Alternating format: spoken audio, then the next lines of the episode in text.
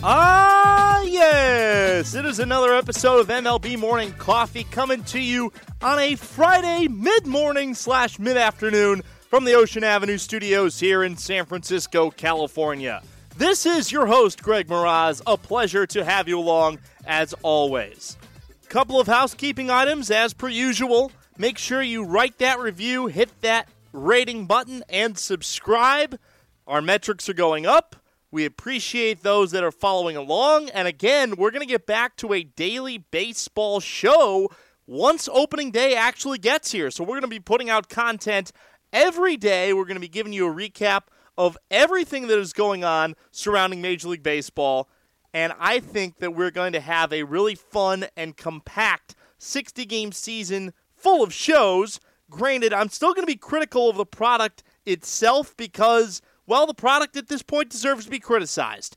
There's no question in my mind that we can't sit here, enjoy a Major League Baseball season, and act like nothing's happened, and not watch it with a critical eye, and not question the people in charge and say, hey, maybe this shouldn't be happening in this spot, or maybe we should be a little bit more careful about how we handle sports in the age of coronavirus. So, to put that out there first, I'm going to enjoy this season as a baseball fan, as somebody who loves the game.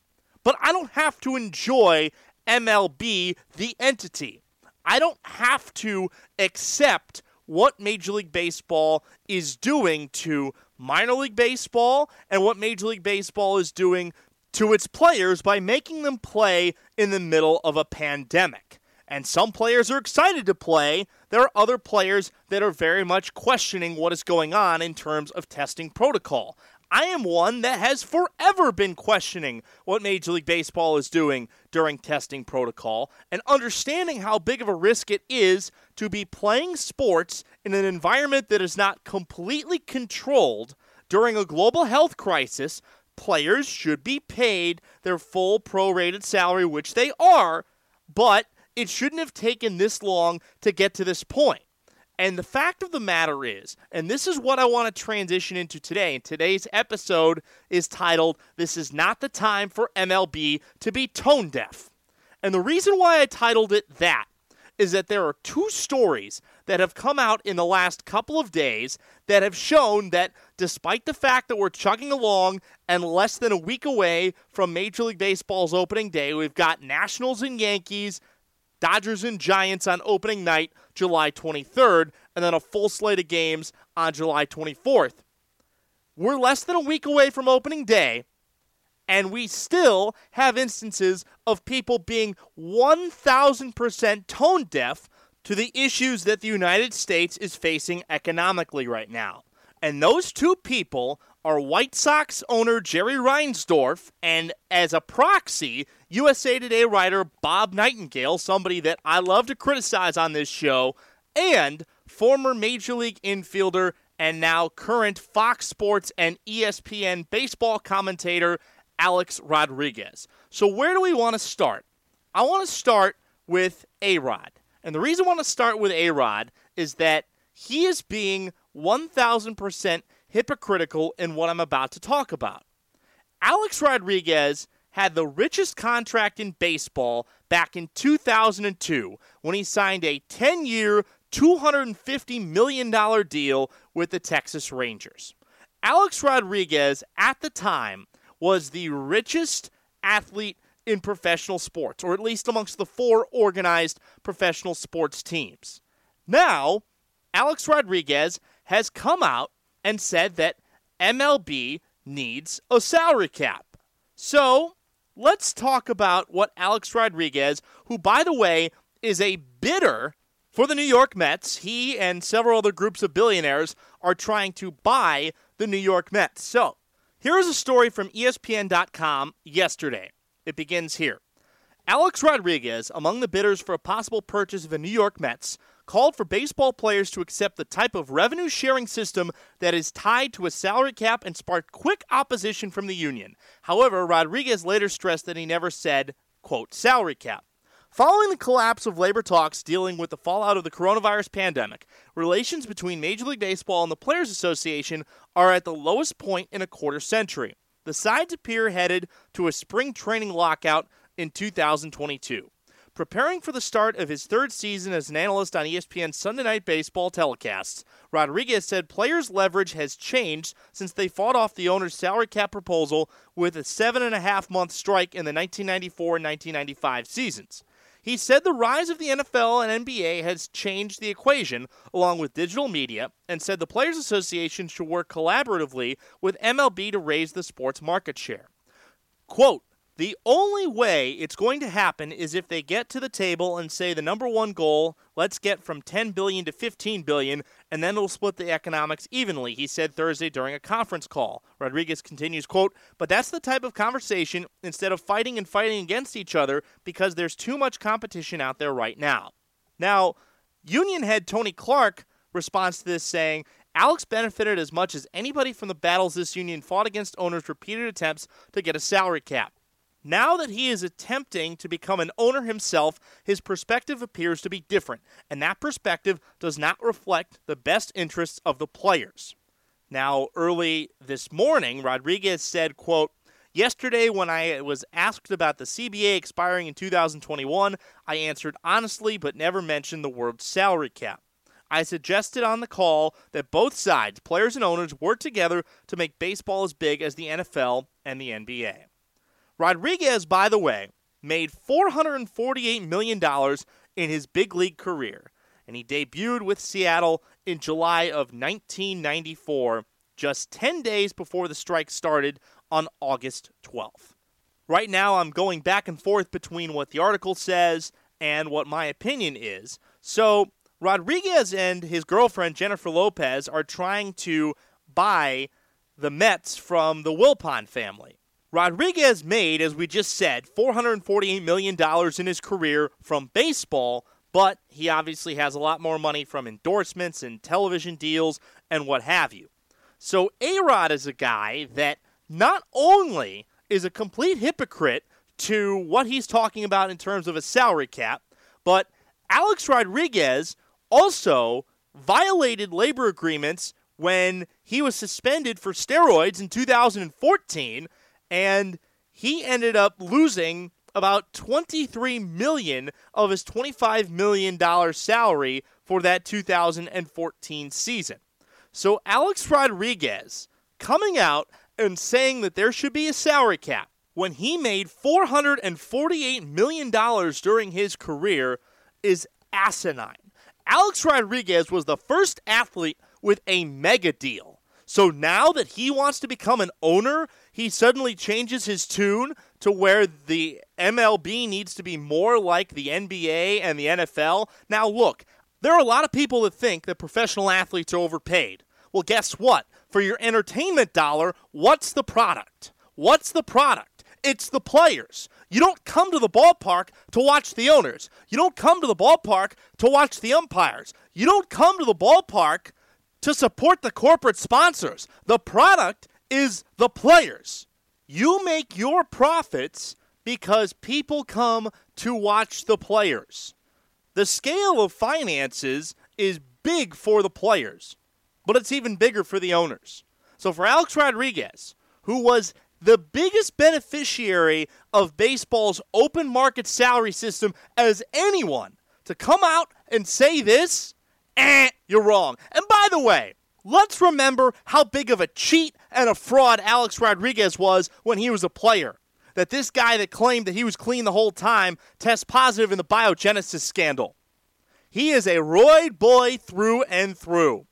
And if Barry Bonds doesn't get in the Hall of Fame and Roger Clemens doesn't get in the Hall of Fame, neither should Alex Rodriguez. But because Alex Rodriguez is a good TV personality and he's somebody that people like to look at because he's a pretty human, don't act like his past doesn't matter. You can love the athlete and hate the person. There's a lot of people, athletes are not role models, that you love the athlete, you hate the person. Charles Barkley even said, I am not a role model. Do not give Alex Rodriguez a pass for this. Do not give him a pass ever because he does not deserve it.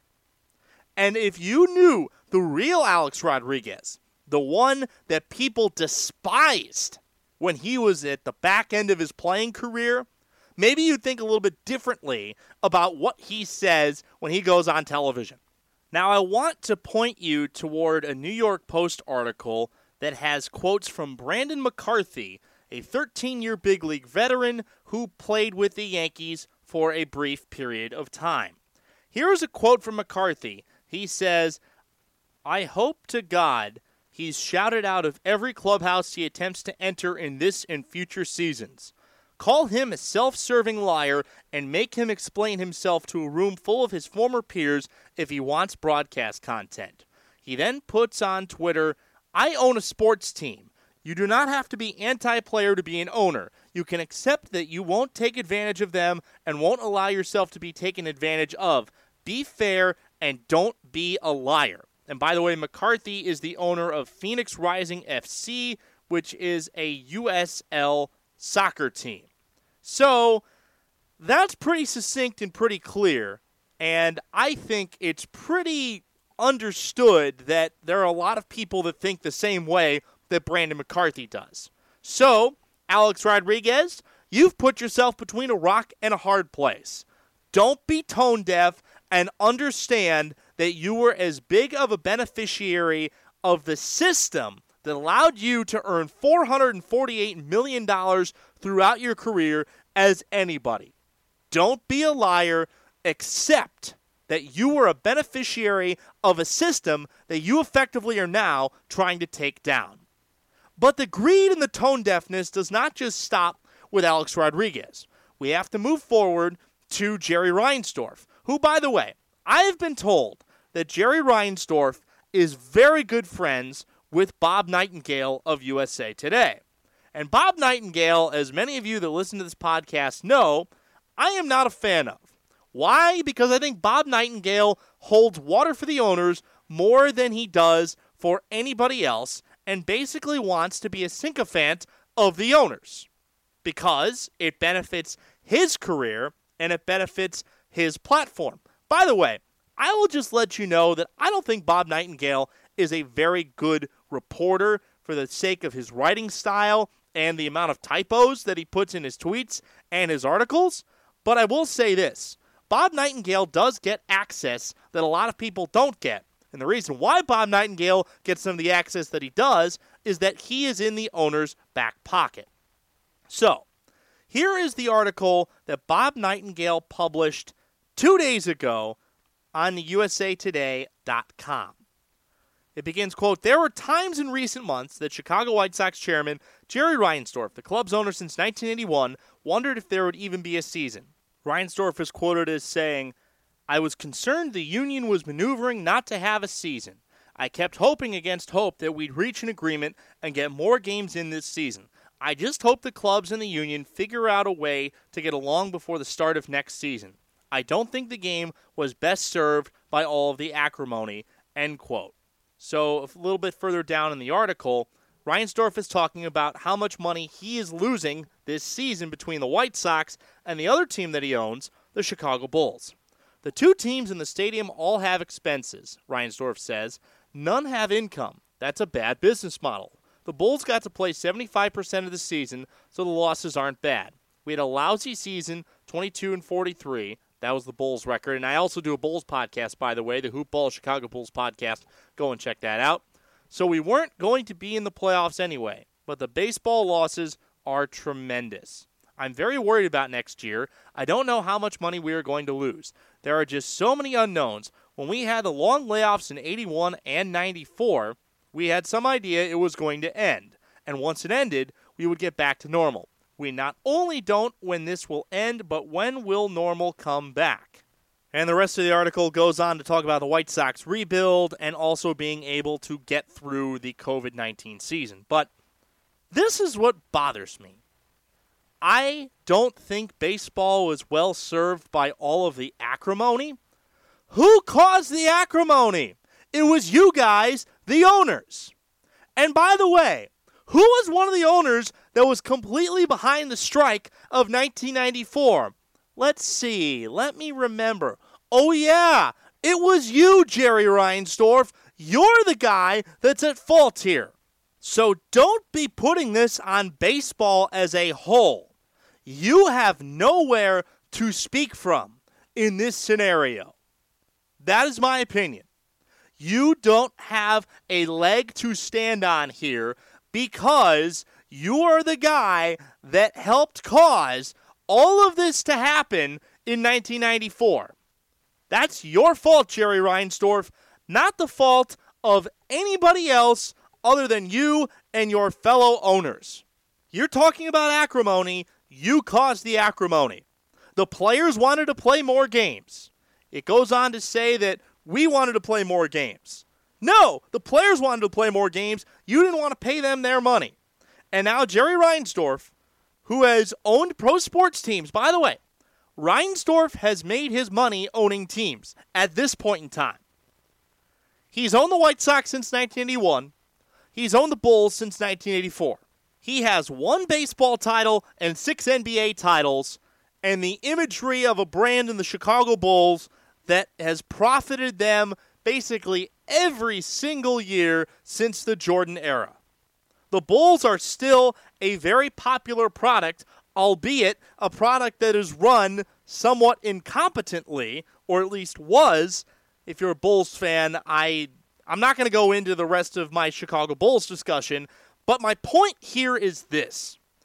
You cannot be criticizing people for acrimony when you have historically caused acrimony. It's the pot calling the kettle black. And it is extremely tone deaf. When you're worth over $1.6 billion and you're probably pretty liquid, and you've been making money off of your sports teams hand over fist for decades. It's tone deaf to the highest degree. And so, as we conclude this episode, I want people to understand that the entities that they root for are all owned by people that don't give a flying you know what about the game. They just care about their pocketbooks. It's a line item for them. It is another piece of their balance sheet. And I actually want to point you to a thread by Eugene Freedman, who was on the Dan Bernstein show a little bit earlier today. You can go back and find that on the Dan Bernstein show podcast page. But Eugene Freedman is a labor lawyer who has written extensively about baseball's labor negotiations. So here is he putting together a thread about Bob Nightingale's interview with Jerry Reinsdorf.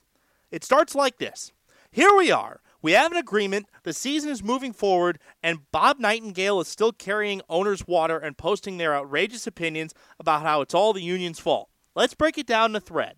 Jerry Reinsdorf is one of the key architects of number one, collusion. For those who don't remember, from the 1985 87, MLB engaged in a violation of the CBA to prevent free agents from receiving any offers from any team other than their original team.